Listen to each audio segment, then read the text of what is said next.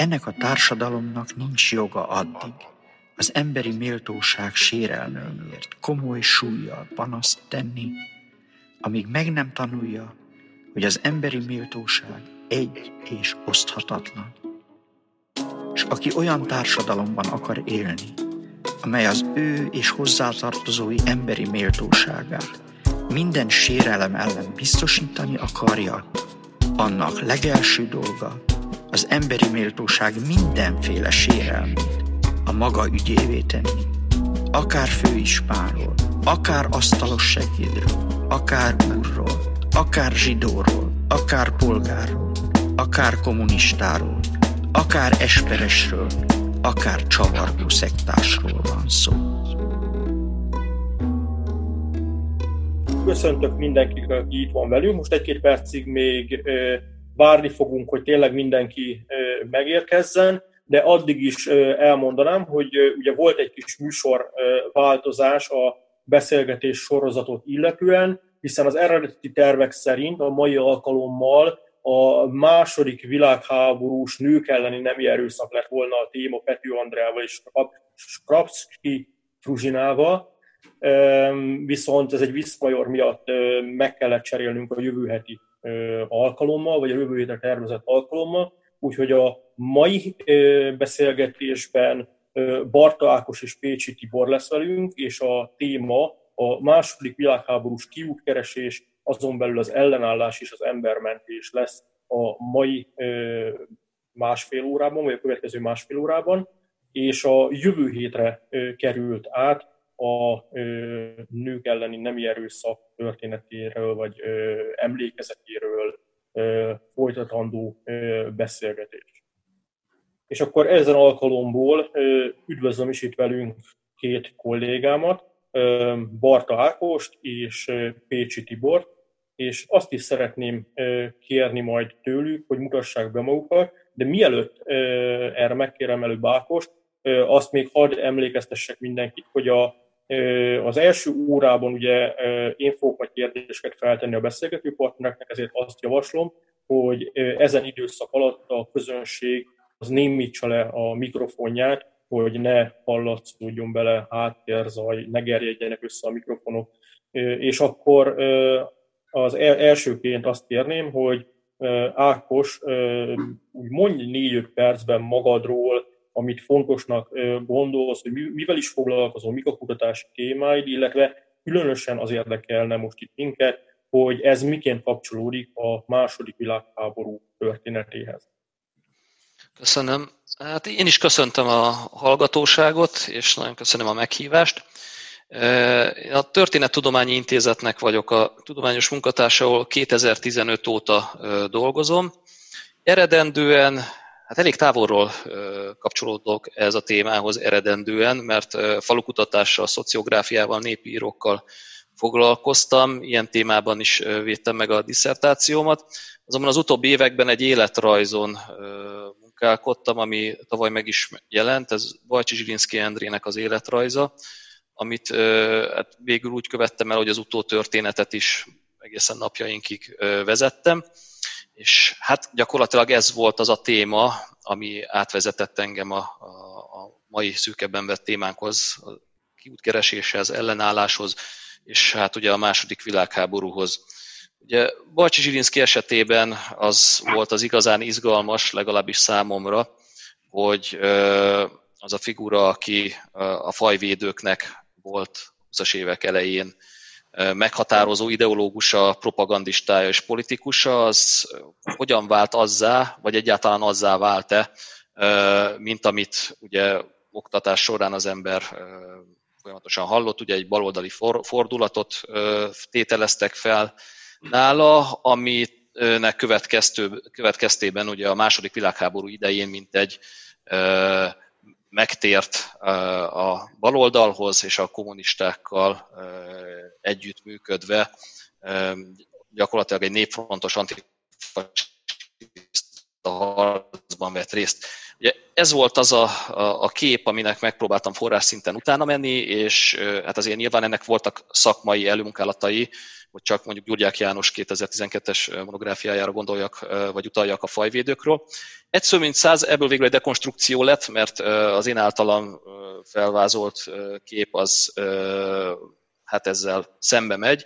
Én azt láttam, hogy Zsilinszky esetében nem beszélhetünk baloldali fordulatról, egyszerűen témák átrendeződéséről, de az ő fő gócpontjai az életművében ilyen a magyar faj primátusa, a parasztság támogatása ezzel szoros összefüggésben. Ez mind végig megfigyelhető, és ugye a fajvédőknek a defenzív logikája, hogy mindig valami ellen védekezni kell.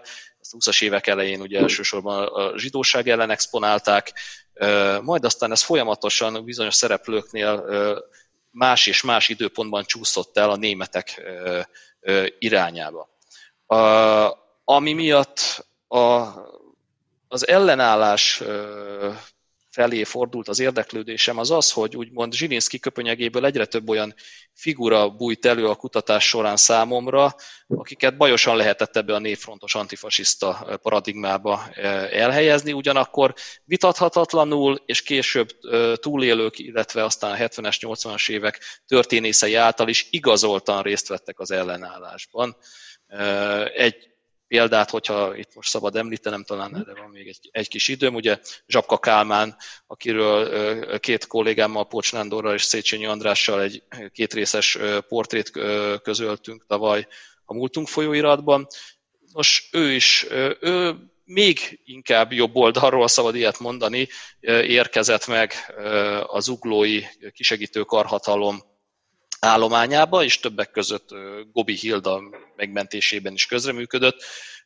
Gyakorlatilag Zsapka a 20-as évek egyik legszélsőségesebb utcai harcosa volt, az Ébredő Magyarok Egyesülete, Turul Szövetség és egyéb más szélsőjobboldali szervezetek körében mozgott, és Zsapka pályáján átrajzolódott ki ez a fajta hálózat, amiről talán majd itt is fogunk beszélgetni, hogy a második világháború alatti kormányok, és itt mondjuk hangsúlyosan a teleki kormányra, majd a kállai kormányra, majd később a lakatos kormányra a német megszállás alatt gondolok, megpróbáltak fölépíteni, és sikerrel ilyen értelemben, hisz ezek működő szervezetek is voltak, egy németellenes szélső jobboldalt is. Ennek megvolt a saját intézményi hálója, megvolt a maga a politikai közege, és megvolt hozzá az emberállomány, illetve akár a sajtóra is gondolhatunk.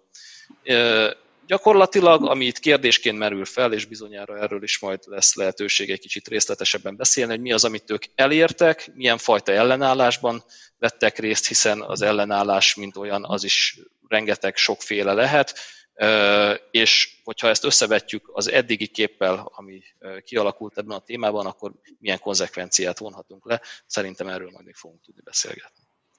Így van, köszönöm szépen, és akkor megkérném Pécsi Tibor kollégát, hogy ő is mutassa be magát, illetve kapcsolódását a második világháború történetéhez, illetve emlékezetéhez.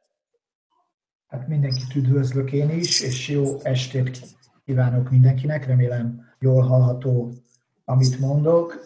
Tehát arról lenne szó, hogy én úgy kerültem ebbe a képbe bele, hogy egyszerre vagyok szaktörténész és középiskolai történelem tanár, alapvetően több mint 23 éve a budapesti Varga Miksa Péter gimnáziumban tanítok többnyire történelmet, emellett rendelkezem egy teológusi végzettséggel, tehát bibliaismeretet is szoktam tanítani a diákoknak, és ugyanakkor pedig 2002 óta egyre inkább a holokauszt történetével foglalkozom, illetve a holokauszt oktatásának a kérdéseivel.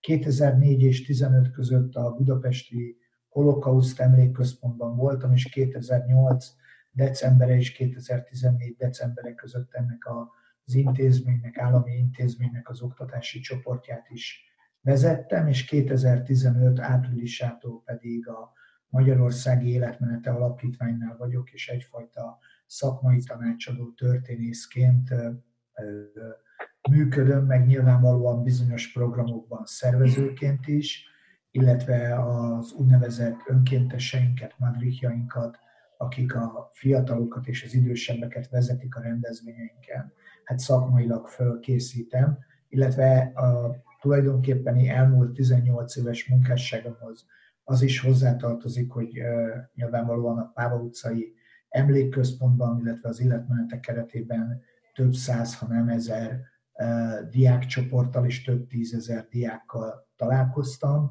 illetve hát nyilván felnőttekkel is, és mindegyikőjüknek próbáltam segítséget nyújtani abban, hogy megismerjék, megértsék elsősorban a holokausznak a tanulságait, egyébként pedig jelen pillanatban a Pécsi Tudományegyetemnek vagyok a doktorandusz hallgatója, és hát ha minden jól sikerül, akkor idén, de legkésőbb a következő év elején sikerül megvédenem a disszertációmat, amely a Magyarországi Cionista Fiatalság Budapesti, illetve Magyarországi 44-45-ös ellenállásáról szól. Erről nagyon kevés írott anyag van, már tavalyi évben megjelent ugye Robert Péter könyve erről, ugyanakkor én nem egy ilyen kronológiai szempontból igyekszem megközelíteni a kérdést, hanem a csoport dinamikájából, és talán itt ez érdekes lehet Ákos Bajcsy-Zsilinszky Endre hálózatának az említésekor, tehát ehhez lehet talán ezt kapcsolni, és elsősorban engem ez a dinamika érdekel, hogy mi visz rá embereket abban, hogy ellenállókká vagy embermentőkké váljanak, és mi viszi rá őket, hogy megmaradjanak ezekben a hálózatokban.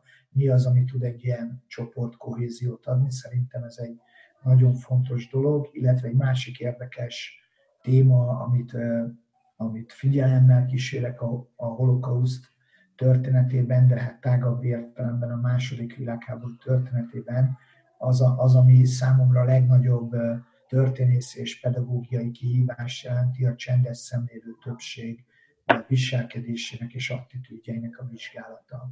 Hát valahogy így kerültem én ebbe a mai estébe. Nagyon szépen köszönöm a kitűnő és tömör bemutatkozásokat. Rögtön akkor azzal is kezdenék, hogy tisztázzunk kicsit fogalmakat.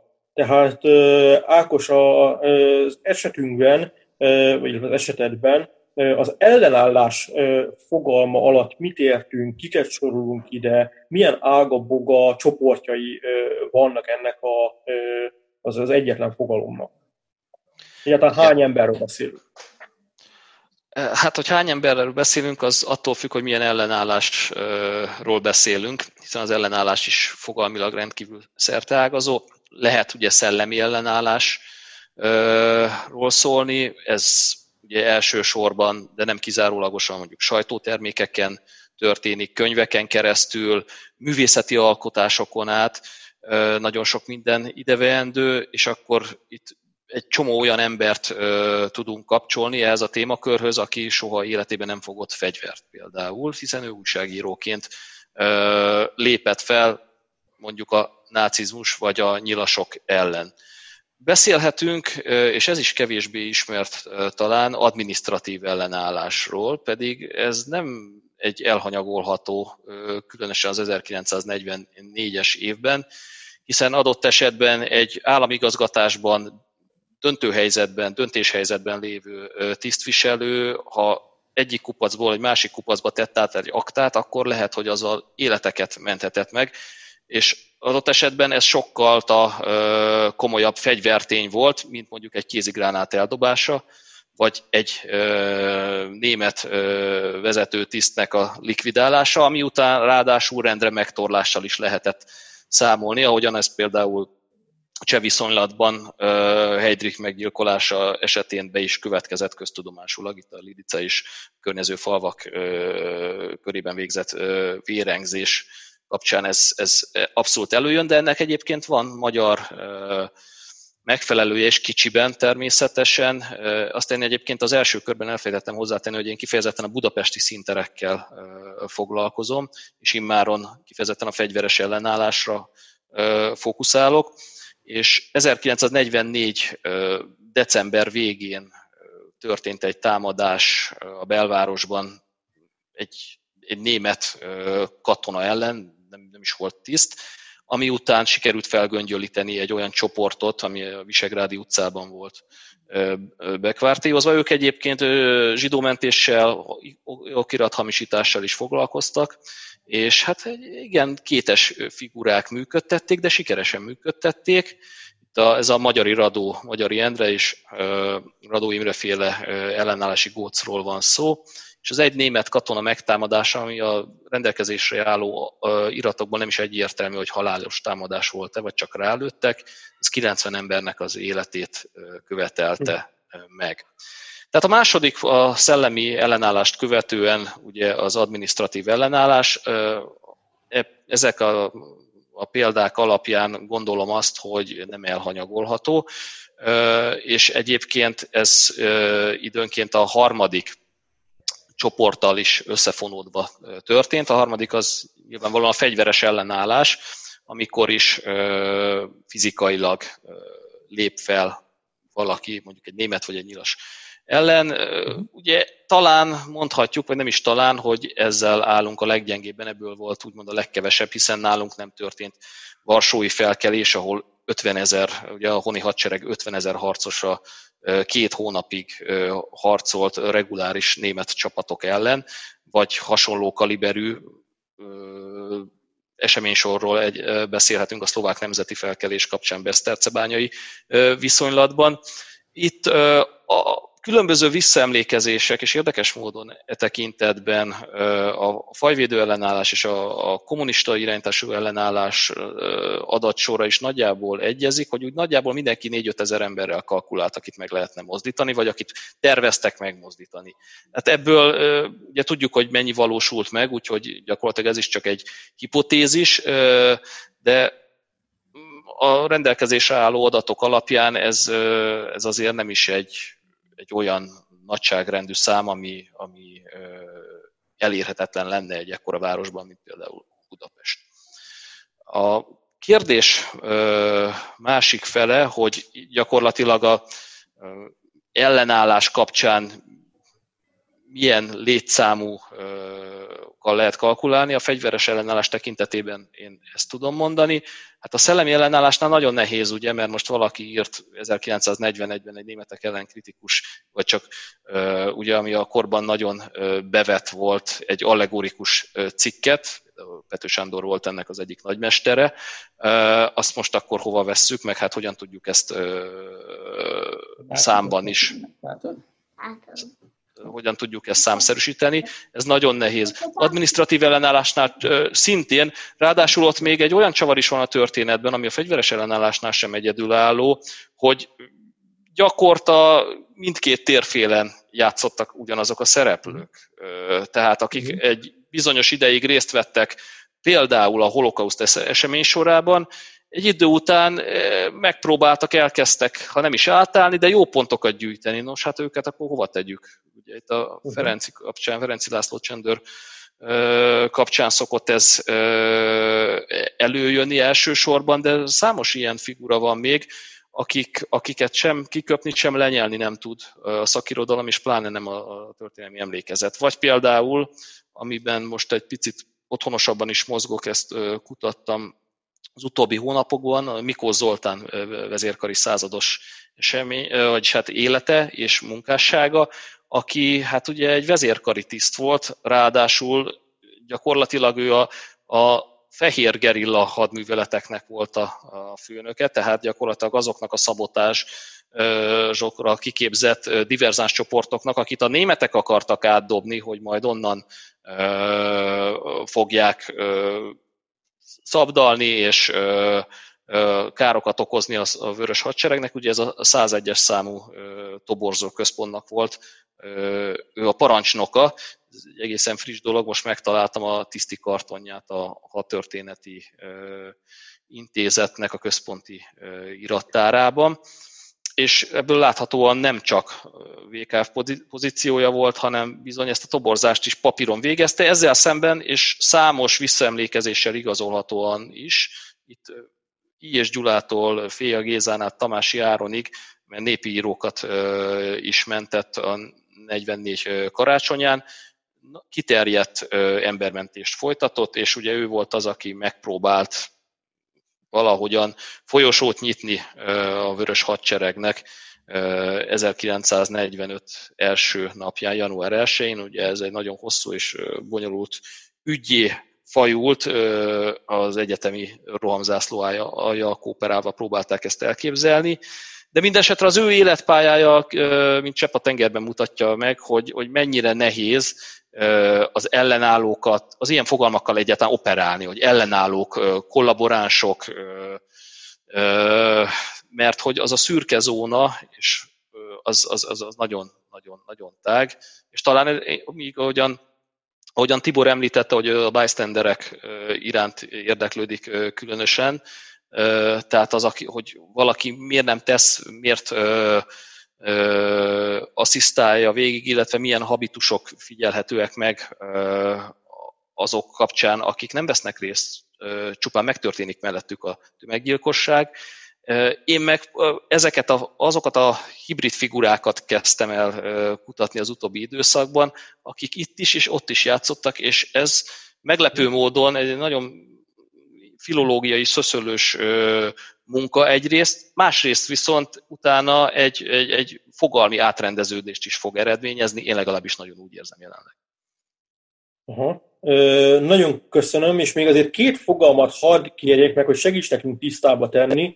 Az egyik ilyen, hogy korábban nagyon sokszor hallottuk az ellenállást úgy, hogy antifasiszta ellenállás, és kimondottan, mintha az lett volna ennek az üzenete, hogy a kommunisták voltak azok, akik itt a mindenféle ellenállást csinálták, és rajtuk kívül csak néhányan lehettek esetleg, illetve a partizán szót is elég gyakran halljuk még a fegyveres ellenállással kapcsolatban. Segíteni nekünk, hogy ez így magyar viszonylatban mire használjuk ezeket a fogalmakat, használhatók-e egyáltalán, és hogy mit lehet ezekről tudni?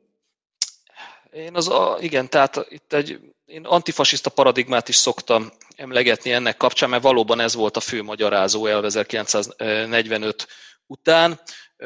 Itt gyakorlatilag az a hiba történt, hogy ideológiai síkra tereltek egy nagyon sokrétű jelenséget. Tehát azt feltételezték, hogyha valaki fegyveresen lép fel nyilas vagy német katona ellen, az egy ideológiai fasiszta ellenes meggyőződésből teszi. Egyrészt ez a gond, másrészt meg itt nagyon komoly torzítások is voltak. Hát ugye gyakorlatilag ennek köszönhető, hogy a korábbi kötetekben 1941 nyarától kezdődik az antifasiszta harc, ugye itt a Batthyány örökmécses, aztán majd a Történelmi Emlékbizottság munkássága, és itt szépen lehet sorakoztatni a különböző eseménysorokat. Ám ezzel az a gond, hogy ez nem egészen így volt. Tehát ugye a Molotov-Ribbentrop Paktum közel 2 éve, 1939. augusztusa és 1941. júniusa közti közel 2 év, az kiesett szinte. Ugye gyakorlatilag ez mondhatjuk, hogy a magyar kommunista mozgalmaknak, én ezt egyébként a beszámban szeretem használni, majd talán erről is lesz lehetőség beszélni, mattot adott. Tehát gyakorlatilag addig egy ideológiai háborút viselte egymás ellen a két fél, és gyakorlatilag különböző kommunista sejtek, akik 1000 nyüggel és elnyomással kellett szembesülniek, gyakorlatilag azt tapasztalták, hogy itt most az ördöggel kötöttek szövetséget. Magyar viszonylatban legalább az nem történt meg, mint mondjuk Norvégiában, ahol gyakorlatilag az ellenállásra buzdító király ellen agitált a helyi kommunista vonal, és gyakorlatilag azt mondhatjuk, hogy kollaboráltak a németekkel. A nacionalista, imperialista, itt most mutatom az idézőjeleket, uralkodó ellenében. Ilyenek is történtek. De hogyha felütjük például a Magyarság folyóirat, ugye ekkor a Nyilasok lapja éppen 1939.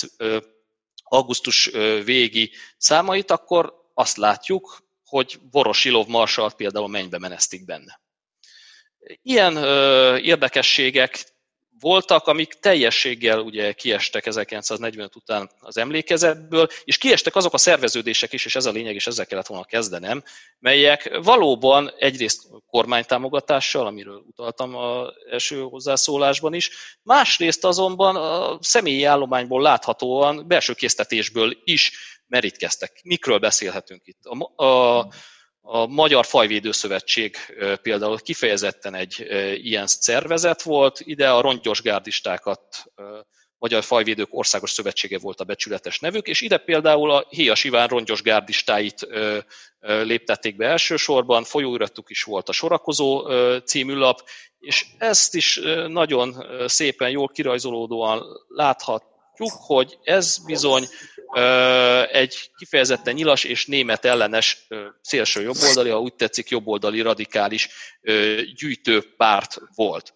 Lajos Ivánnak például a híres könyvét méltatták, amennyire lehetett méltatni, akkor cenzurális viszonyai közepette. Törzsökös magyarok tábora a másik szervezet, ami szintén kevésbé ismert. Ez 38-39-ben már működött, de egészen 40-es évek elejéig vannak nyomok a működésükre, és a 30-as évek végén olyan embereket nyertek meg, akik mondhatni, hogy topértelmiségiek voltak a korban.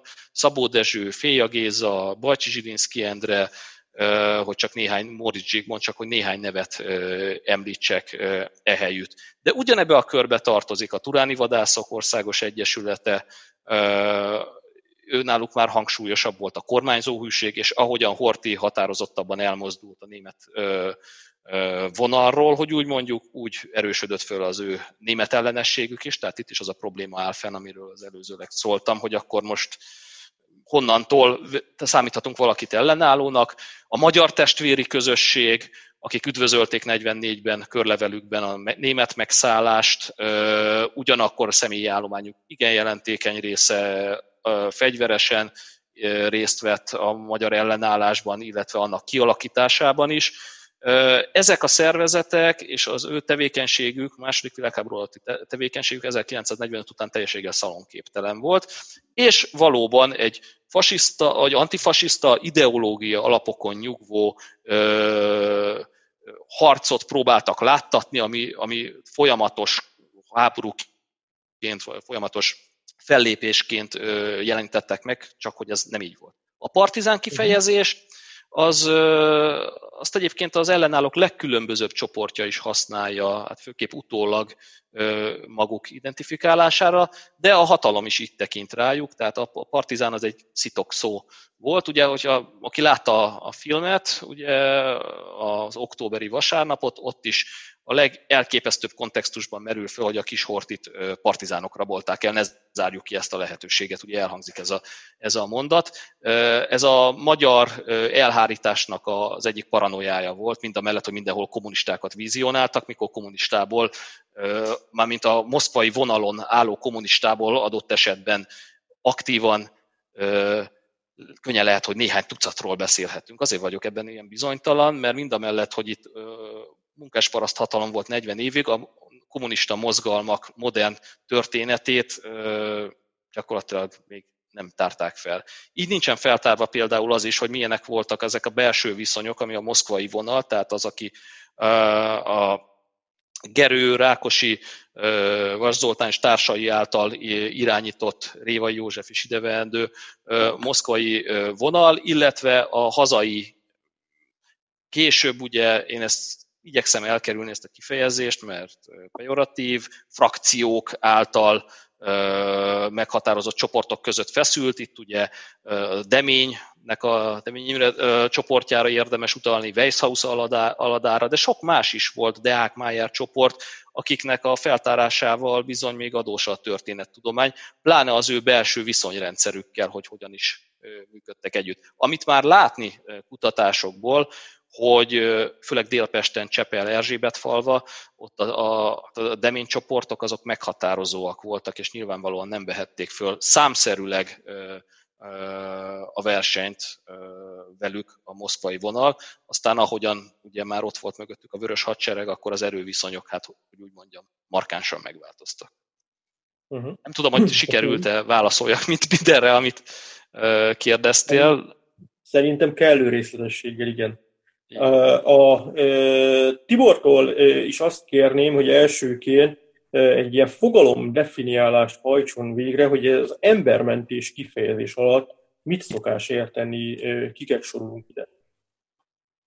Hát ugye nagyon egyszerű lenne a válasz, mindazokat soroljuk ide, akik segítettek bármilyen módon azoknak a személyeknek, akiket az akkori államhatalom politikai és katonai és rendőri eszközökkel üldözött. És én most az akkori államhatalomhoz még hozzásorolnám maga a Horthy által, tehát az október 16-áig fennálló ellenforradalmi rendszert is, illetve ide sorolnám nyilvánvalóan a náci Németországot, mint szövetségest, ugyanis az ellenállás Magyarországon, és az embermentés sem ott kezdődik csupán, amikor bevonulnak a németek, és el kell kezdeni menteni az üldözött politikaiakat, és ugye a politikai okokból, fajpolitikai okokból üldözött zsidókat, hanem ott kezdődik el a történet tulajdonképpen, hogy kitör a második világháború,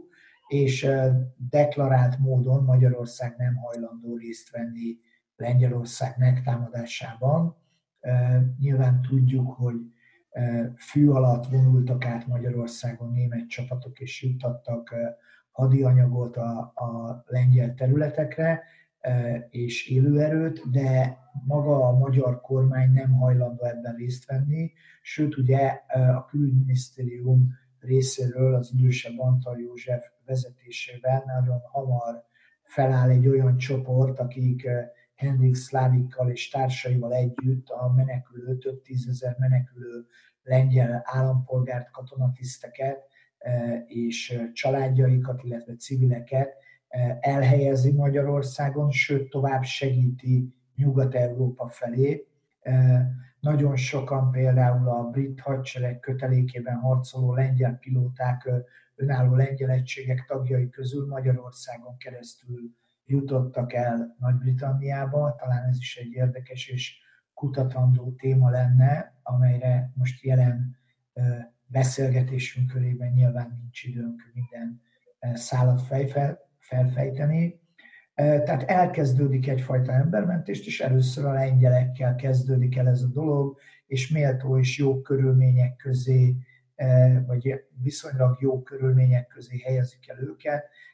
Nyilvánvalóan a történelmi barátságra és testvériségre hivatkozva, és magának a rendszernek a jellegéből adódóan is, hiszen ne felejtsük el, hogy Lengyelország az nem volt egy demokratikus ország, hanem Magyarországhoz hasonlóan egy autoriter, majdhogy nem félfasiszta, antiszemita politikával, hivatalos politikával rendelkező államról beszélünk 1939-ben.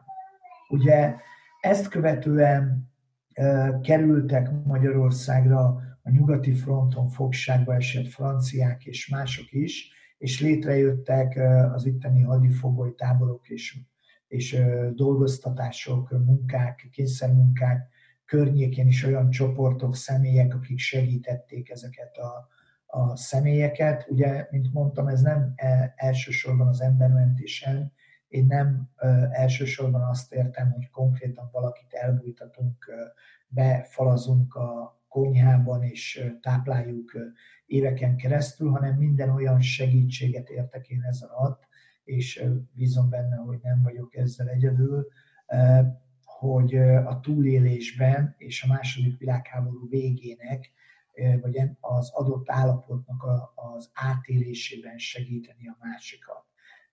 És tulajdonképpen majd 1944-től válik ez élessé a német megszállást követően, amikor ugye a magyar kormányváltás eredményeképpen a sztójai kormány és annak miniszterei és államtitkárai, ugye a híres Endre László, Baki László páros egész egyszerűen mindent megtesznek annak érdekében, hogy az akkor a magyar határok között a zsidóellenes törvények alapján izraelitának minősülő mintegy 825 000 állampolgárt bevonják a végső megoldásba, azaz a halálba küldjék őket, és ugye ebben az állami politikával szemben működik mindenki, aki embermentő.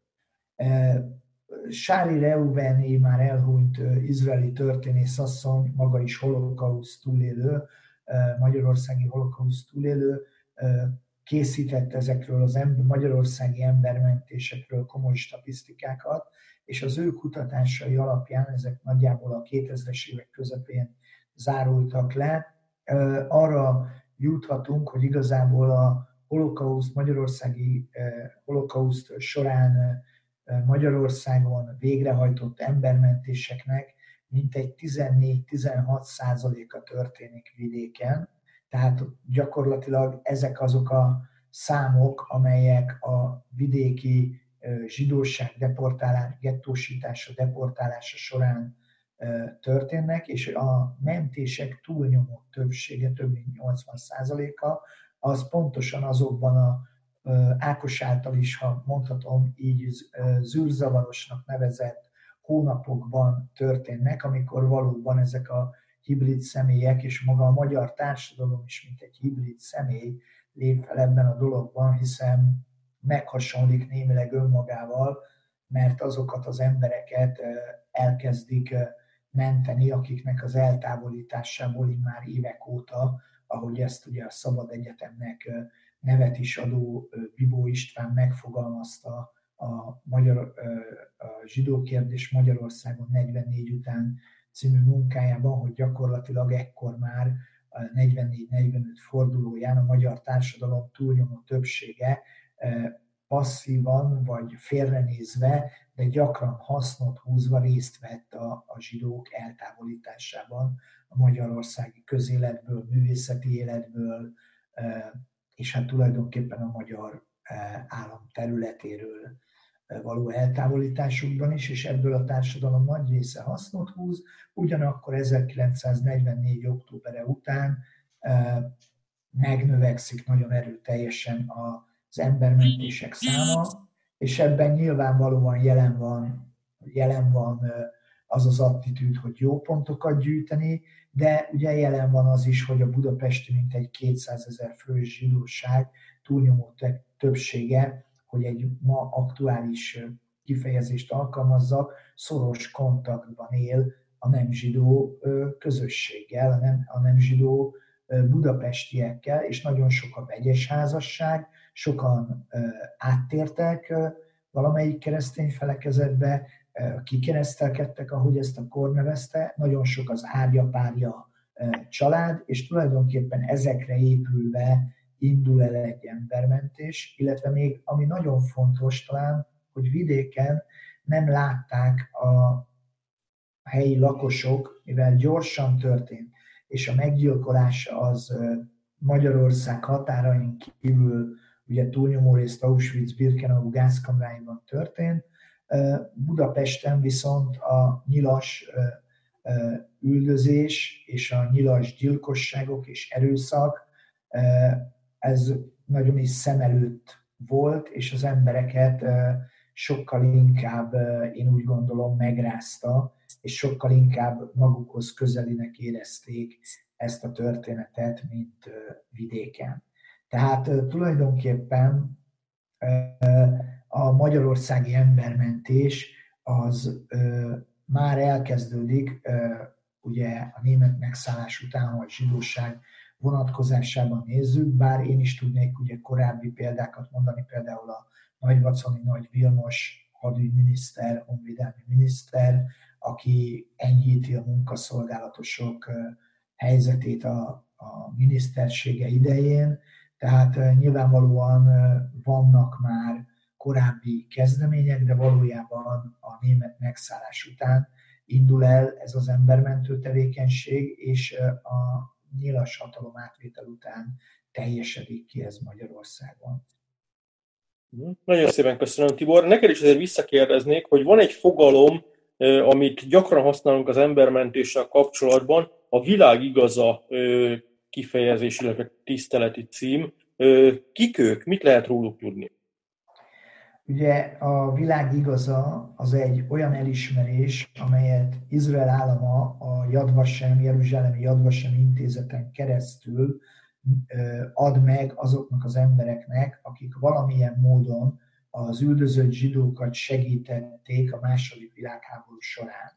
És tulajdonképpen itt ugye nagyon szigorú feltételekhez kötötték ezt annak idején, amikor az 1950-es évek második felében elkezdődött ennek a munkacsoportnak a működése a Jad Vashem, akkor frissen alapított Jad Vashem intézetben, és nagyon sok vagy több szemtanút és túlélőt kellett felsorakoztatni amellett, hogy hitelesnek fogadjanak el egy mentést. Nyilván az elmúlt 75 év során megfogyatkoztak azok a személyek, akik erről szemtanúként tudnának nyilatkozni, úgyhogy sokkal inkább a dokumentumokra hagyatkozás zajlik, illetve a visszaemlékezésekre. Ez a Világ igaza cím tulajdonképpen arról szól,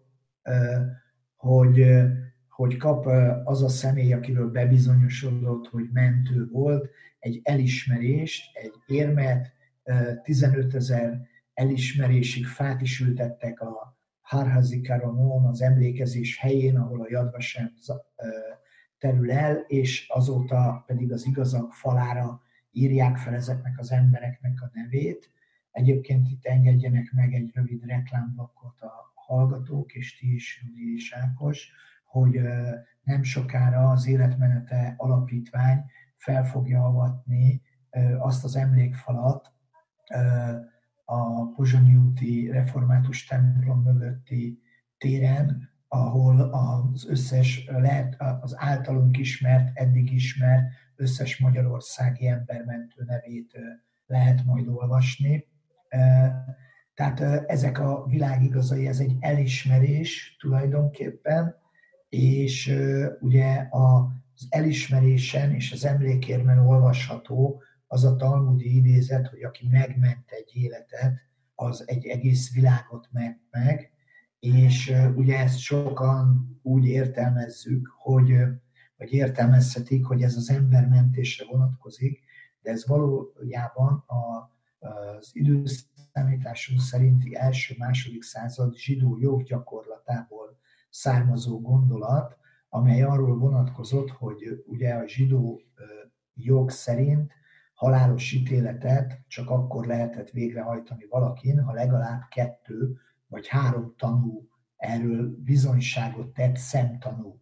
Tehát nem lehetett olyat tenni, hogy hallottam, ráutaló magatartást láttam, úgy gondolom, hanem szemtanúként kellett a felelősséget vállalni, és ugye erről óriási rabbinikus viták voltak, hogy hát mennyire lehet ez biztos egy ilyen ítélet, és tulajdonképpen ebből származott az a gondolat, hogy semmiképpen ne tanúskodjon egy gyilkos ellen, vagy egy feltételezett gyilkos ellen valaki, ha nem volt ott és nem látta a saját szemeivel, és ennek az érvelésnek a befejező gondolata az, hogy aki megment egy embert, az egy világot ment meg, hiszen minden ember egyrészt egy önálló világ, másrészt ugye minden emberből a leszármazottai révén egy külön világ származik, és visszakanyarodnék a Magyarország, illetve az európai embermentésre, hogy tulajdonképpen ezek a világ igazai, azok tanúk amellett, hogy ebben az időben nem kellett együttműködni, vagy nem kellett passzívan belenyugodni abba, ami történt, hanem az embernek volt morális felelőssége azzal kapcsolatban, hogy hogyan reagálja le az eseményeket, és ezért az ő példájuk, hát pedagógiai szempontból mondtam, hogy pedagógus is az identitásom egyik része, ez egy óriási ösztönző erő lehet, hiszen nem szuperhősökről, hanem hétköznapi emberekről beszélünk, akik helyesen, erkölcsi szempontból helyesen döntöttek.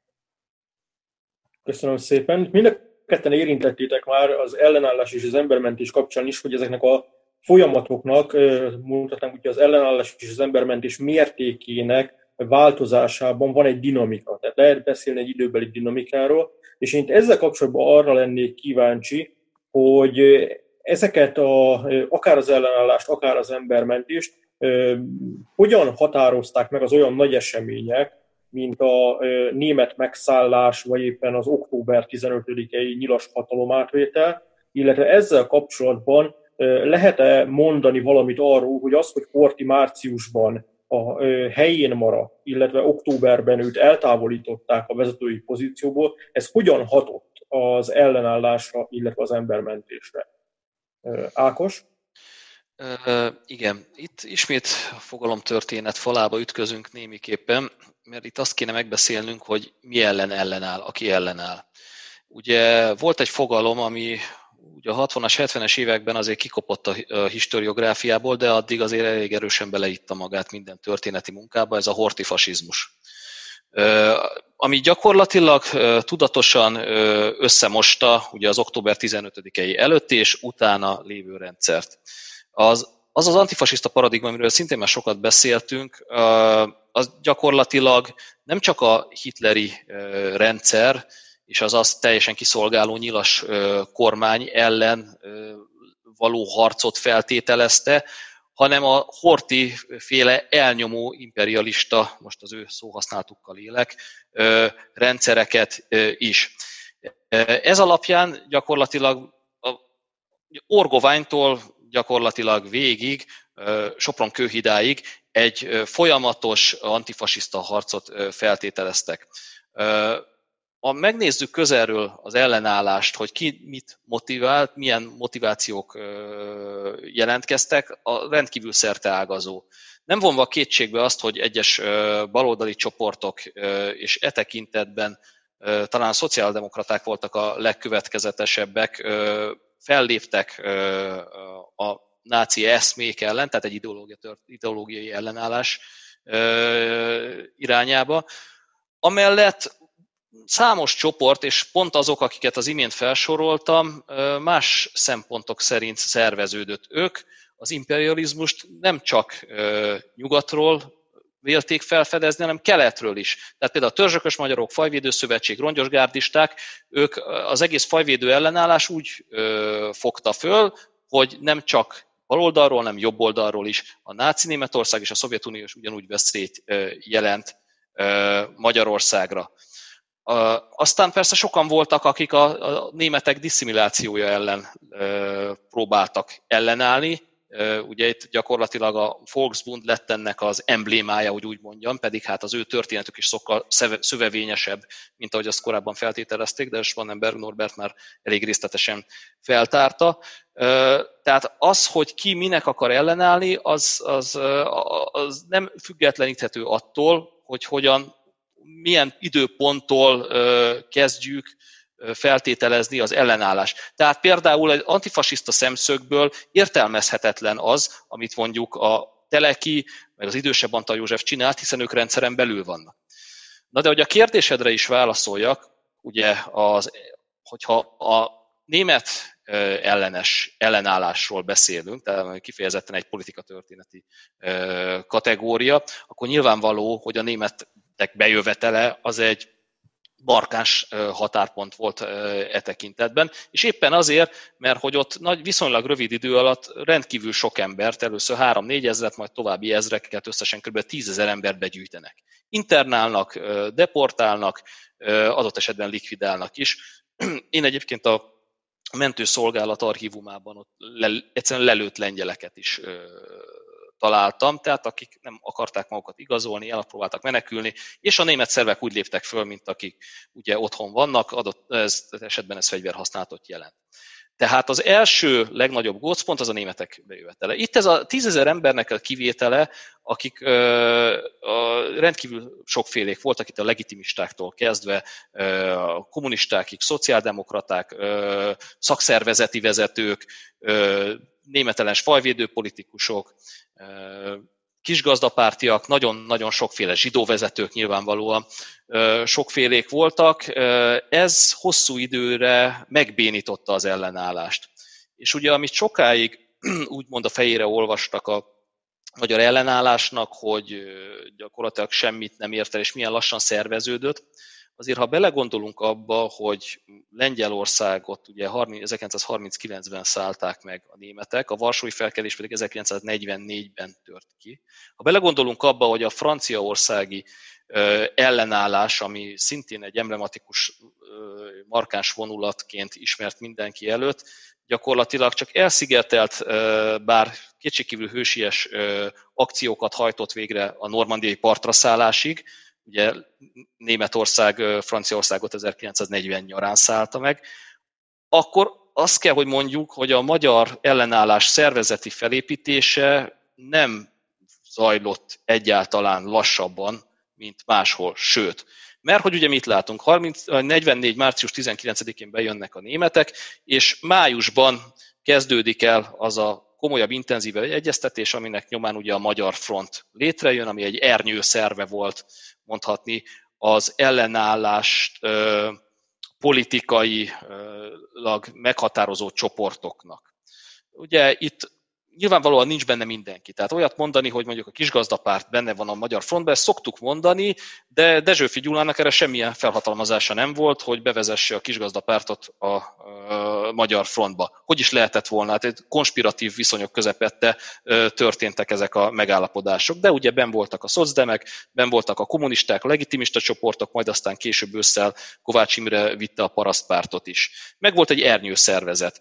E körül azonban rendkívül sok, és itt legalább 6-8 nevet kellene mondani, ami kicsit, nem akarok ezzel ironizálni, de mint a Brian életében, amikor a Judea felszabadítási front, szóval nagyon hasonló nevekkel működő, nagyon hasonló területen és átfedéses személyi állománnyal működő ellenállási csoportok vannak, akik egyébként rivalizálnak is a Magyar Fronttal, mert hogy azok hivatásos politikusok, ők meg adott esetben másod-harmad vonalbeli figurák, akiket kevésbé ismernek, azonban az akciókat jó részt azért ők hajtják végre.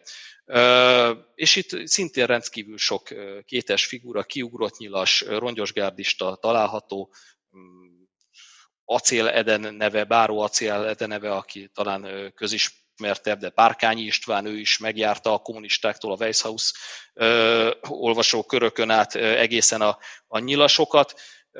Nagyon-nagyon sokféle ember megfordul ezekben a körökben, és nagyon nehezen áll össze a dolog. Éppen amiatt, amiről beszéltem, hogy nagyon mások a viszonyítási pontok. Tehát aki csak a németekre tekint ellenségként, az nagyon-nagyon nehezen áll össze egy olyan csoporttal, aki hát a Szovjetuniótól is fázik, és hát a katonai ellenállás az meg kifejezetten ilyen, mert hogy ugye már jönnek a hírek a szovjet atrocitásokról, amiket aztán manipulálnak is kellőképpen ugye a kormánykörök és a szélsőjobboldali körök, atrocitás propaganda van, ugye ennek ez a szakkifejezése, egyfajta verseny is van, hogy ki itt a rosszabb fiú, és gyakorlatilag egy ilyen mindent átütő félelem van, és néha időnként valószínűleg nüanszok döntenek azon arról, hogy valaki ellenálló lesz, vagy marad azon a vonalon, ahol ő eredetileg volt a közigazgatásban. Ugye ez kicsiben is, mikroszinten is rendszeresen előjön, hogy akkor térjünk rá az október 15-ére, ami egy következő szintje az ellenállásnak. Ugye azt tudjuk, az zuglói nyilasok peréből, ha máshonnan nem, előjött, hogy itt gyakorlatilag, aki állományban van, kerületi vezető, és az a néhány tucat ember, aki terrorizálja az adott kerületet, jelentős részben katonaszőkevény. Aki, ha ideológiai alapon tekintenénk az ellenállásra, ugye ő ezt nyilvánvalóan bujkálással töltötte volna ezt a 3 hónapot, semmit nem csinál, akkor egy antifasiszta hős lehetett volna később, 45 után, hiszen ő ellenállt a rendszernek a maga szerény módján. De azt látjuk, hogy katasztrófa szökevények sodródnak pincékbe is, ahol aztán dekkolva átvészelik ezt az időszakot, de látjuk azt is, hogy hát nem csak sodródnak, hanem csapódnak ott, ahol szerezni lehet, és adott esetben ezek a nyilas csoportok. Október 15-e egy valóban jelentős törés és egy fontos időpont az ellenállás történetében, ugyanis azt látjuk, hogy a sikertelen kiugrás nyomán radikalizálódnak a csoportok. Azok a csoportok egyébként, akik a korábbiaknál gondoltakhoz képest sokkal jobban kötődnek a várhoz. Tehát ugye a Magyar Frontnak a megbeszéléseiről, október 11-eit, a Szakasics Tildi Horthy megbeszélés, ami viszonylag köztudott e tekintetben, illetve néhány, hát ha nem is komikus, de ilyen meghökkentő tárgyalássorozat, amikor Újszászi István például Rajk Lászlóval tárgyal, ami egy teljesen abszurd helyzet, hiszen ez egy igazi macska-egér randevú. De ezeken túl is ezek a hálózatok, amik például a Magyar Hazafiak Szabadság Szövetsége, ami egy üzem, a Nagymező utcában működő üzemnek az alaksorában működik, és ez egy komplett pincerendszer. Ez nagyon jól be van csatornázva Lázár Károly altábornagyhoz a várba, és itt tényleg mindenki megfordul, és itt több száz embert képeznek ki fegyveres akciókra ebben a pincerrendszerben, és ez az egyik gócpontja is nem csak a kiképzésnek, de a különböző ellenállási folyóiratoknak a szortírozásban, a szétosztásának tekintetében is. Nem véletlen, hogy ezt nagyon aktívan, nagyon hosszú, kitartó munkával számolják föl a nyilasok, és még 44 novemberében is gyűjtenek be embereket. Ez a Kruhina Viktor, Mateidisz Géza, illetve jó néhány folyamőrtiszt, Csűrös Lajos és mások által működtetett pincerendszer, ahol egyébként Szentgyörgyi Alberttől kezdve a CLD-n át nagyon sokan megfordulnak. Az ellenállás 44. október 15-e után ugye radikalizálódik egyrészt a Tibor által említett dolgok miatt, hogy ugye egyrészt megérkezik a háború. Eddig mindenki úgy volt vele, hogy hát az valahol van Szovjetunióban. Most itt van előttünk, itt áll a Vörös Hadsereg, belövések vannak, már lehet hallani, hogy gyakorlatilag megérkezett hozzánk a háború. A másik, hogy hát valóban az, hogy itt embereket ölnek meg, a sokkal látványosabb és sokkal emberközelibb, ami mondhatjuk, hogy ébresztő hatással van a lakosságra, ami azért elképesztő, hogyha belegondolunk, mert egy 100-as szorzó azért csak van a 4000 Dunába lőtt zsidó között, meg a 400 000, akit Auschwitzban megölnek. Most sarkítottam, de körülbelül ez az arányszám. De mégis az van, hogy az ember azt hiszi el, amit lát, és ekkor ugye egyrészt van ez a mentsük magunkat is, mert hogy szerezzünk jó pontokat, valahogyan az oroszok alatt is kell majd élnünk. Másrészt van egy olyan mentalitás is, hogy mentsük, ami menthető, mentsük a hidakat, gyárakat, és ez az, ami szintén kevésbé hangsúlyos, kevésbé közismert, amiben komoly eredményeket ér el a magyar ellenállás.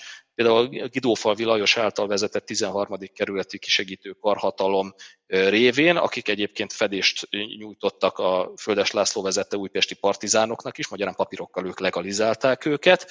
Nos, az ő működésük nyomán gyakorlatilag az üzemi őrségek hathatós tevékenységének köszönhetően a Angyalföld gyárait minimális mértékben tudják leszerelni a németek, és hát úgy adódott, hogy valahogy ők sikerrel elkerülték a bombatámadásokat is. Ergo 45 elején gyakorlatilag az angyalföldi üzemek működőképesek. Ez nem egy csekély eredmény egy szétlőtt városban, azt gondolom.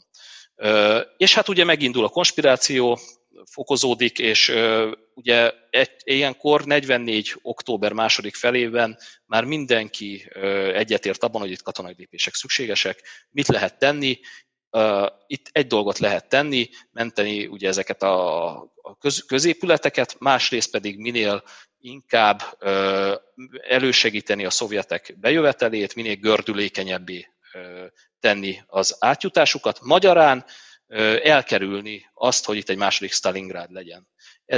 Sztalingrád az egyik nagyon fontos viszonyítási pont, a másik, még ennél is hangsúlyosabb, az Varsó.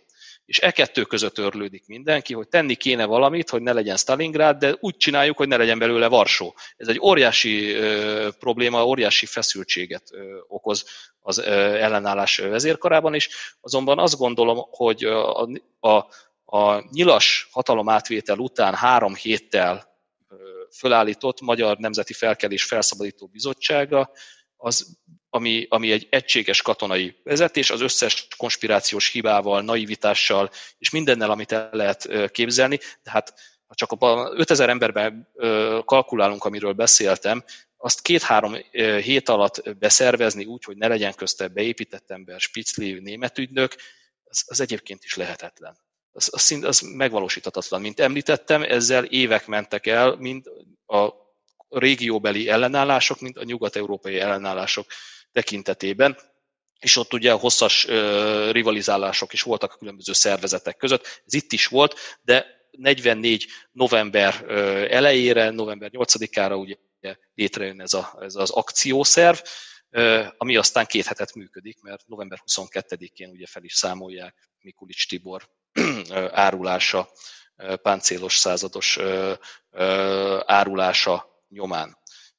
Tehát ergo gyakorlatilag nem sikerült semmit elérni, azonban, hogy ezt értékeljük, ahhoz mindenféleképpen az európai kontextust, az időszempontokat figyelembe kell venni, mielőtt ítéletet mondanánk. Köszönöm szépen, és akkor Tibor, a te esetedben, pontosabban az embermentés vonatkozásában beszélhetünk-e valamilyen értelemben fordulópontról, vagy hatásokról a német megszállás, illetve a nyilas hatalom átvétel kapcsán? Hát nekem amit Ákos is mondott, meg nyilván az én szempontomból is azt gondolom, hogy pontosan azok a tényezők, a nyilas hatalomátvétel, ne felejtsük el, hogy azért ebben az időben a nyilasok tehát elvesztették már azt az értelmiségi holdudvarukat, ami 1938-39-40-ben rendelkezésükre állt.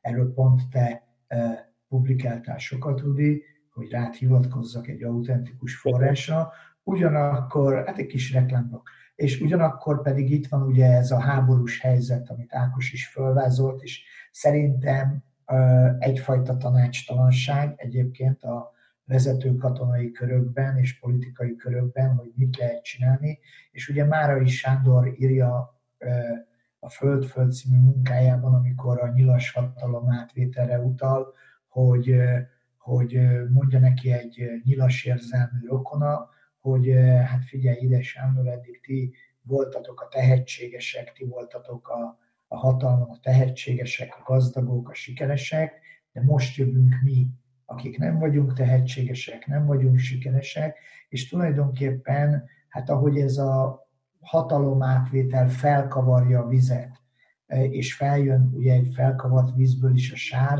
tehát ez a sár szerintem riasztólag hatott nagyon sok emberre, és részben, ahogy szoktuk mondani, így pestiesen a majré összerántotta a bulit, tehát tulajdonképpen azok az emberek, akiknek volt valami fajta jövőképük, legalább az, hogy magukat és a családjukat átvigyék ezen a tényleg apokaliptikus időszakon, hogy megérkezik a háború, és valami őrültek garázdálkodnak az utcákon, és egy őrült rendszer van, amit nem lehet már megérteni, mert ez szerintem az átlagember számára egy őrült rendszer volt, a nyilas rendszer, és követhetetlen, csak a nagyszerű történészek tudják 75 év után követni ennek az összetettségét.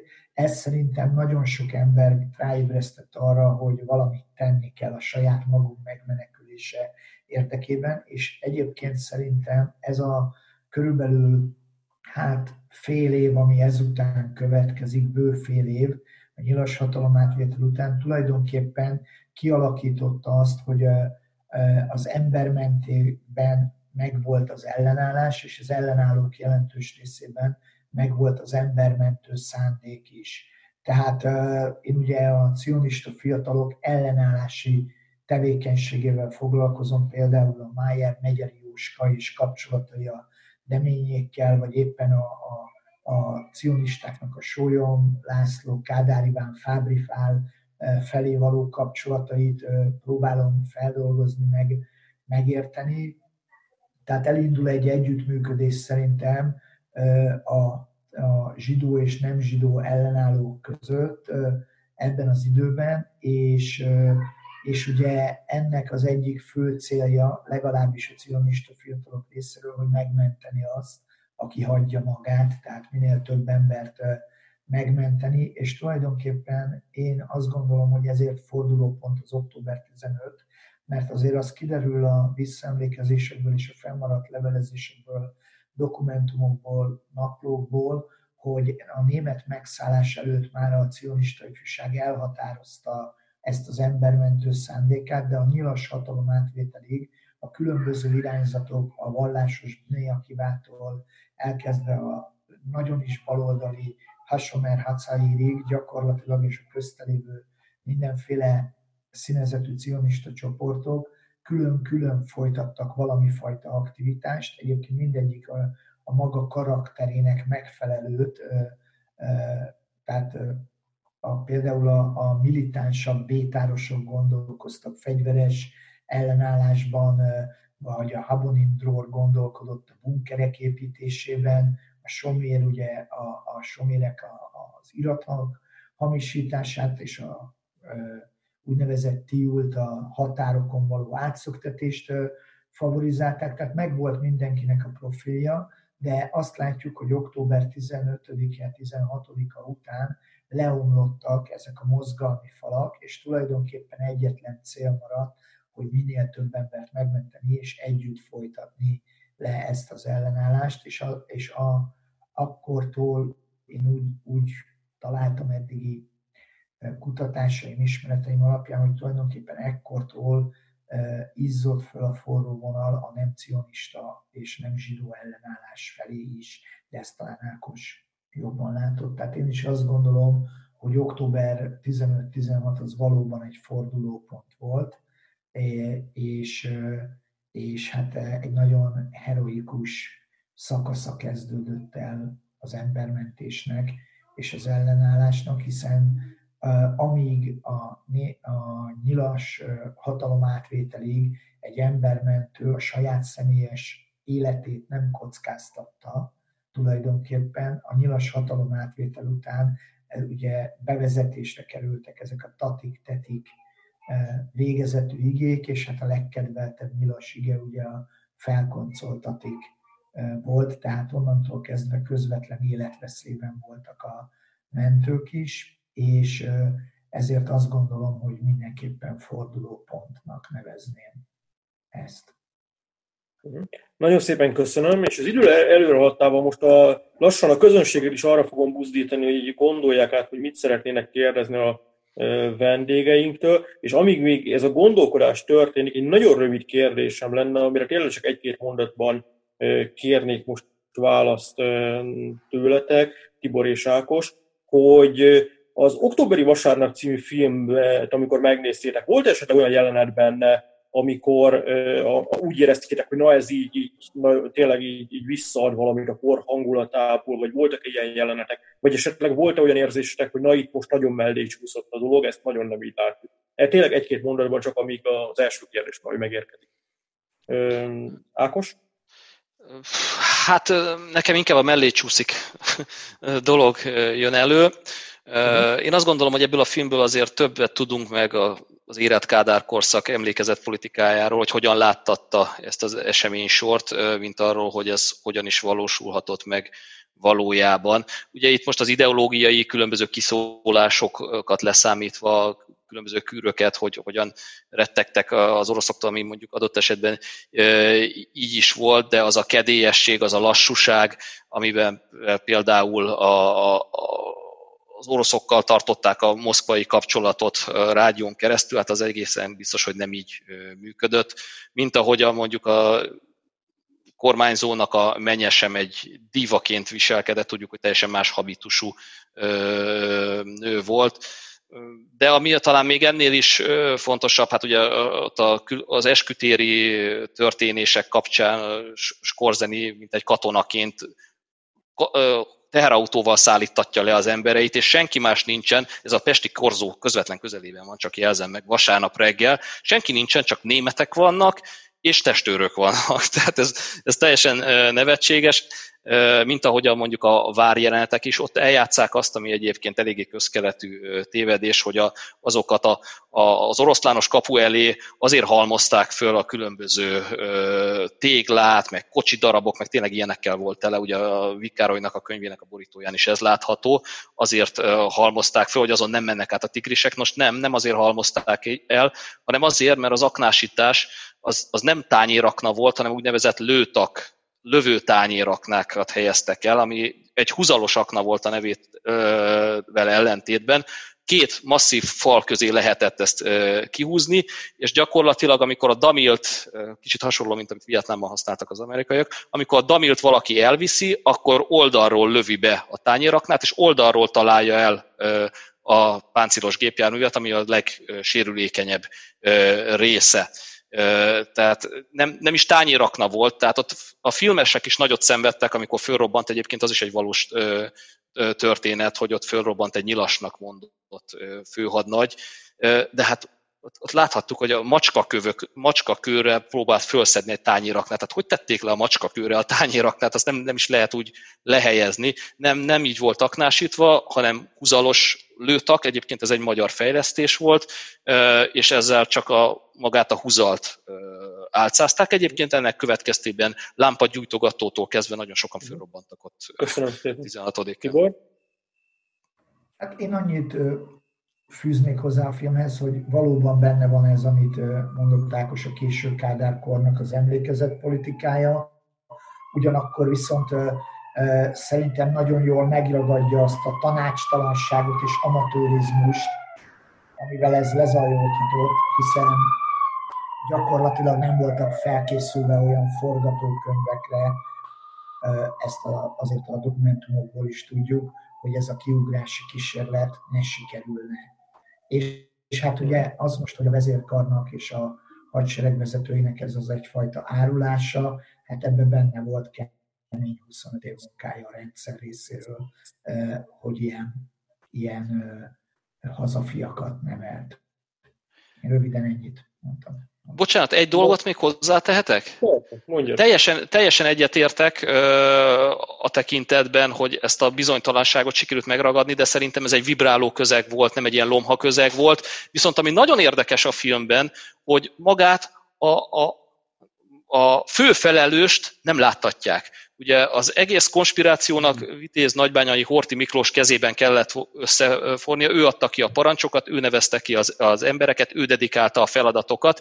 Itt egyszer becsoszog a filmben, gyakorlatilag, amikor ugye elhagyja a palotát, hátulról látjuk, hogy rekedten közli a Lázár Károllyal, hogy nincsen ellenállást, egyébként fél órával korábban meg azt mondta a szerencsétlennek, hogy ellenállásra készüljenek föl, ezért is kezdődött el lövöldözés, de nem jelenítetik meg Horthy, nem jelenik meg frontálisan, és meg sem próbálják úgy karikírozni ezáltal, mint az összes többit. Én csak arra tudok gondolni, hogy ugyanaz van, mint ugye a 45 utáni számonkérés esetében is ezzel szokták magyarázni, hogy nem azt a céli kultúrpolitika erősnek érezte, hogy Horthyt karikírozzák még a 70-es években is, mert adott esetben a népszerűsége, ha nem is töretlenül, de azért még megvolt az ország lakosságának körében. Én ebből erre tudok gondolni. Egyébként egy nagyon jó jelenet van, ott a várkertben való lövöldözés, ami tényleg szerintem hatásosan és viszonylag autentikusan sikerült megjelenteni. Nagyon szépen köszönöm, és akkor kérdezném a közönséget, hogy felmerült-e valamilyen kérdés, amit feltennének a vendégeinknek, vagy valamelyik vendégnek? Ha még nem, akkor majd én kérdezek, mert engem érdekelne, így több alkalommal is szóba került az emlékezet kérdésköre, hogy mindezeknek a témáitok, tehát ugye az ellenállásnak, illetve az embermentésnek az emlékezetéről mit gondoltok napjainkban. Tehát, hogy mennyire vannak ezek a dolgok a helyén, mennyire vannak ezek jól, mennyire ismertek ezek, vagy tenni kellene ennek az ismertebbé válása érdekében, vagy úgy gondoljátok, hogy ez felül van súlyozva, már így is túl sokat beszélünk ezekről. Tehát mit gondoltok úgy általánosságban a mai közemlékezetéről a konkrét kutatásaitok, illetve témátoknak? Tibor? Igen, szerintem is Tibor kezdje, hiszen ő aki ebben aktívan részt vesz egészen biztosan. Hát nézzétek, szerintem nagyon sokféle emlékezet van, tehát nyilván van egy emlékezet politikai szándék. Most nem akarnék a különböző tereken különböző emlékművek együttélése vagy együttnemélése kapcsán. Inkább én azt gondolom, hogy ha már a témánk kapcsán vagyunk megszólítva, szerintem létfontosságú, hogy az Ákos és az én ellenállásban való kutatásaimról és a témánkról nagyobb, szélesebb ismeretek legyenek a társadalomban, mert én ezt úgy tekintem, hogy igazából pedagógiai eszköz lehetne ezeknek a személyeknek, a dilemmáinak, azoknak a kihívásoknak, amikkel szembesültek, a döntéseiknek a megismertetése szélesebb körben, akár középiskolások számára is egyébként, mert ezekből nagyon sokat lehet tanulni. Nagyon, és milyen eszköz tartaná ehhez a leghelyesebbnek, vagy a legpraktikusabbnak? Hát nyilvánvalóan a legjobb az lenne, ha ebből tudna az Ákos csinálni egy klassz Insta sorozatot, mert az befogadható a középiskolások számára. Tehát ugye ezt egyébként megcsinálták egy áldozat történetével ugye az izraeliek, tehát csináltak egy ilyen Instagram sorozatot, amely megtekinthető talán a Jadvasi oldalán is, de minden esetre nyilvánvalóan lehetne pedagógiai egységeket felépíteni ebből, vándorkiállításon bemutatni. Szerintem könnyebben magáévá tudná fogadni a magyar ellenállásnak a témáját a magyar közvélemény, mintha csak mindig a zsidó ellenállásról beszélünk, bár szerintem arról sem beszélünk eleget, és hát össze is értek, ahogy erre utaltam, a szálak. Én azt gondolom, hogy az embermentők emlékezete elég erősen jelen van napjainkban, az embermentés emlékezete. Nyilvánvalóan azt gondolom, hogy egyrészt, mert őrájuk, ahogyan a nyilasok a nemzet alibiévé váltak, mint ők csinálták itt a holokausztot, meg a fasizmust, meg a második világháborút, meg mindent. Ugyanúgy ugye a magyarországi embermentőkre lehet mutatni, hogy lám, a magyaroknak is vannak embermentői, és lehet ebből egyfajta önfelmentést kihozni, de én nem erről az oldalról közelíteném meg. Én azt gondolom, hogy az ő példájukon keresztül lehet arról beszélni, és azt tartanám fontosnak én az embermentők emlékezetében kihangsúlyozni, hogy olyan emberekről vannak szó, akiknek a túlnyomó többsége kívül maradhatott volna a történeten. És azzal, hogy vállalták ennek a kockázatát, hogy olyan embereken segítenek, akiknek tulajdonképpen a sorsához, ha úgy tetszik, sok közük nem volt, többségüknek sok köze nem volt, ezzel tényleg egy erkölcsi példaképek és az én szememben hősök, ezek a mentők, egyébként az ellenállók is azok, mert szerintem a mi témáinknak az emlékezetében nem azt kell keresni az embermentés ellenállás emlékezetében, hogy ez mennyire volt sikeres, vagy mekkora nagy győzelmet aratott, hanem inkább azt kell keresni az embermentés és ellenállásnál, hogy egyáltalán létezett, valamilyen formában, ha kicsiben is, sárgában is, keserűen, de a miénk az, hogy volt ellenállás, volt embermentés, és azt gondolom, hogy erre építkezve kell egyfajta emlékezetpolitikai nevelést kidolgozni, akár tananyagokban, akár filmekben, akár instasorozatokban, akár zenében, bármiben. Köszönöm szépen, és akkor Ákos, hogy reflektálj rá, tervezed-e indítani a #ellenállás projektet? Hát már csak azért sem, mert nem vagyok Instagramon, úgyhogy így nehéz lesz, de a viccet félretéve abszolút egyetértek az elhangzottakkal, ami az én szűkebb témakörömet illeti. Itt még annyi van, hogy én érzek egy hasadást abban, ami mondjuk a középiskolákban, vagy a köz ami közszájon forog, és abban, amit én most itt megpróbáltam előadni, ami ugyanakkor szakmai berkekben azért nem egészen teljesen újszerű, hiszen tudjuk, hogy föl lett tupírozva a kommunista ellenállás, tudjuk, hogy itt sok figura mozgott, sok motiváció által, csak egyrészt ez még úgy nem írta meg komplett módon, monografikusan senki, meg nem nagyon szűrődik át a köztudatba, és akkor itt kapcsolódnék én is Tiborhoz, hogy ennek milyen útjai lehetnek. Hát nyilván el kell menni.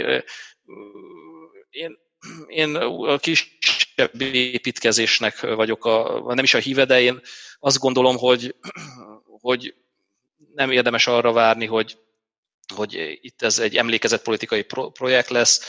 Hogyha az embert hívják előadni 20-30 ember elé, akkor is el kell menni, elő kell adni, amit az ember kutat, ezt lehet tenni ebben az ügyben, és hát disszeminálni kell a tudást, ugye, ahogy a mostanában nagyon jó, szép magyarsággal szokták mondani, kell írni tudománynépszerűsítő folyóiratokban is, nem csak szakfolyóiratokban. Köszönöm szépen, akkor megint megkérdezném, hogy esetleg valakinek van-e még kérdése. A közönségből felmerült-e valakiben olyan kérdés, ami... Ha nem, semmi baj, még mindig fogok tudni kérdezni, mert hogy még egy dolog elhangzott, csak erre már nagyon kevés időnk van, hogy nemzetközi összehasonlításban, ha nagyon egy-két mondatban össze kellene foglalni, mit lehet mondani a magyar ellenállás, illetve a magyar embermentés helyzetéről? Ákos? Hát azért ezt egy-két mondatban, európai viszonylatban. Ugye erre igen, már arra lennék kíváncsi, hogy mondjuk mennyire lehet azt mondani, hogy a magyar az egy ilyen ellenálló nemzet volt, vagy egy embermentő. Tehát amikor így ezt a dolgot megfogalmazunk, akkor így először mi jut erről eszembe? Erről az a vicc, hogy a magyar konyha, ami világhírű, de csak Magyarországon világhírű. Tehát egy kicsit ugye mindenkinek hazafelé húz a szíve, nehéz ilyet mondani, hogy a magyar ellenálló nemzet. Az tény, hogy a passzív rezisztencia, amit ugye egy teljesen más korszakra és egy teljesen más problémakörre szoktunk használni, és egyébként ezt nem is említettem, az szintén jelen volt, mert hogy mondjuk adakta tenni egy iratot, az is életet menthetett a korszakban, és azt gondolom, hogy ez is egy igen jelentékeny vonulata volt az ellenállásnak, bárha nem is fegyveres. Nagyon nehéz, ugye, amit említettem, hogy az időfaktor, ami a magyar ellenállás nemzetközi viszonylatban is unikálissá teszi, de hát ugyanez a helyzet a holokauszttal is, azaz, hogy nagyon későn jöttek be a németek, és nagyon az utolsó pillanatban, és nagyon gyorsan követték egymást az események. És nagyon kevés idő volt, és nagyon egymásra torlódtak ezek a különböző rendeletek, és egyrészt, ahogyan te is szoktad mondani, nagy volt a zaj, tehát egyszerűen nem lehetett kiszűrni a valós információkat a dezinformációtól. Egyszerűen, hogyha az ember az ellenállási sajtót olvassát, tényleg fogja a fejét, hogy mennyi marhaságot összeírtak. És nem feltétlenül rossz indulatból, vagy agitatív szándékból, mert semmi agitáció nincs abban, hogy mondjuk mikor hova vonultak be az oroszok, közben még ott 100 kilométerre sem voltak. Egyszerűen nem lehetett tudni, nem volt internet, nem lehetett ráguglizni. Akkor már újságokból is alig volt. Egyébként meg kinek jutott volna eszébe, hogy újságot vegyen egy belövésekkel terhelt városban. Nem volt megfelelő információ tehát. Nagyon nehéz. A komparatisztikai vizsgálatok terén meg nyilvánvalóan itt egy regionális kontextus, ami adódik. Azt gondolom, hogy azt kellene megnézni elsősorban, hogy ez a Varsó-Besztercebánya Budapest tengely, ez miért úgy alakult, ahogy. Miért volt ott 50 000 ember, miért nem volt itt 5000 ember? És ennek mi lehet az oka? Egy könnyű önfelmentés lehet az időfaktorra való állandó hivatkozás, de azt gondolom, hogy az önostorozásnak sincsen feltétlenül helye, hiszen azért ez valóban egy komoly probléma volt. Hát ez azonban nyilván egy hosszas, több éves projekt lehet, amit így meg lehet valósítani, és akkor ezt a tengelyt még nem is egészen vittem le délig, mert ugye ami a mostani Jugoszlávia vagy a későbbi Jugoszlávia területén zajlott, azt talán inkább nevezhetjük polgárháborúnak, mint mondjuk egy antifasiszta harcnak, vagy egy ellenállásnak, tehát az pedig végképp egy unikális történet ezen a térképen. És akkor Tibor, az embermentés szempontjából mit gondolsz erre így büszkék lehetünk rá, inkább kevésbé, vagy csak néhány eset van, és akkor inkább ezekből érdemes tanulni. Hogy állunk? Azt gondolom, hogy nyilvánvalóan büszkék lehetünk arra a 901 néhány, vagy közel 1000, vagy mondjuk ki 1000 emberre, aki úgy tűnik, hogy embermentő tevékenységet folytatott ebben az időben.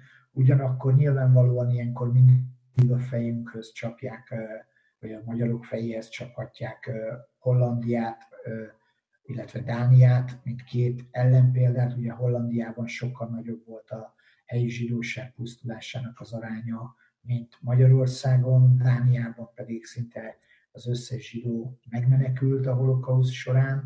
Tehát ezek között hova helyezem el Magyarországot, akkor azt mondom, hogy hát volt embermentés és jelentős volt, de én is inkább arra hívnám fel a figyelmet ennek kapcsán, hogy igazából nagyon gyorsan zajlottak le az események, és volt azért, ezt továbbra is hangsúlyoznám, egy jó 25 éves munka, vagy egy jó 20 éves munkája a Horthy nevével, a Csoszogó öreg úr nevével fémjelzett korszakban, amely gyakorlatilag megtanította az embereket még nem is a passzív rezisztenciára, hanem egyfajta belenyugvásra, és ahogy Bibóra hivatkoztam már, nekem van egy pedagógiai arcpolitikám, és ezt a Bibó Istvántól vettem, és végszóként, ha nem is szó szerint, de a gondolata lényegét idézném, hogy ugye az volt a nagy probléma ebben a rendszerben, hogy nagy és magasztos eszméket tanítottak az embereknek, de a jó iránti helyes viszonyulást és állásfoglalást és a zsidó kérdésben való világos gondolkodást és a jó megcselekvését pedig nem tanították meg az embereknek abban az időben, és ez pedig nekünk, kutatóknak, történészeknek, értelmiségieknek, tanároknak alapvető feladatunk, hogy egyfajta cselekvő hazaszeretetre megtanítsuk a tanítványainkat, hogy ne kerüljünk esetleg még egy ilyen helyzetbe, és utána ne kelljen keresgélnünk azt a pár száz embert, aki ennek a nagy zajnak és ennek a nagy ködösítésnek a magasztos eszmékkel ellen tudott állni, és világosan meg tudta tenni a jót. Köszönöm szépen, Tibor, ezt a fantasztikus zárszót. Tényleg, és köszönöm szépen a részvételeteket is, mind Ákosnak, mind Tibornak, mind pedig a jelenlévő közönségnek. És akkor a közönségnek még annyit, hogy a jövő héten 17 óra 30 perctől ismét lesz beszélgetés, és azon alkalommal Pető Andreával és Strapszky Kuzsinával fogunk majd beszélgetni. A második világháború időszakában a nők ellen elkövetett nemi erőszak lesz majd a téma, illetve ennek a történetnek az emlékezete, és ehhez kapcsolódóan ugye azt javasoltam, hogy az Elhallgatott gyalázat című filmet nézzük majd meg, illetve aki már mostanra megnézte, az arra fókuszoljon, hiszen ez majd egészen biztosan szóba fog kerülni akkor is. Még egyszer köszönöm mindenkinek a részvételt, szép estét továbbra is. Viszlát!